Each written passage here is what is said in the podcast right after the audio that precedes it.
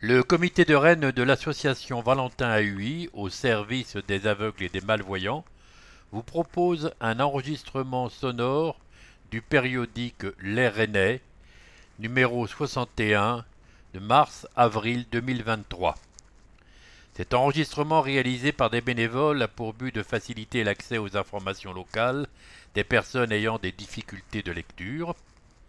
L'enregistrement de ce numéro a été réalisé par Daniel, Béatrice, Thérèse, Sylvie, Gwenaël, Jean-Louis.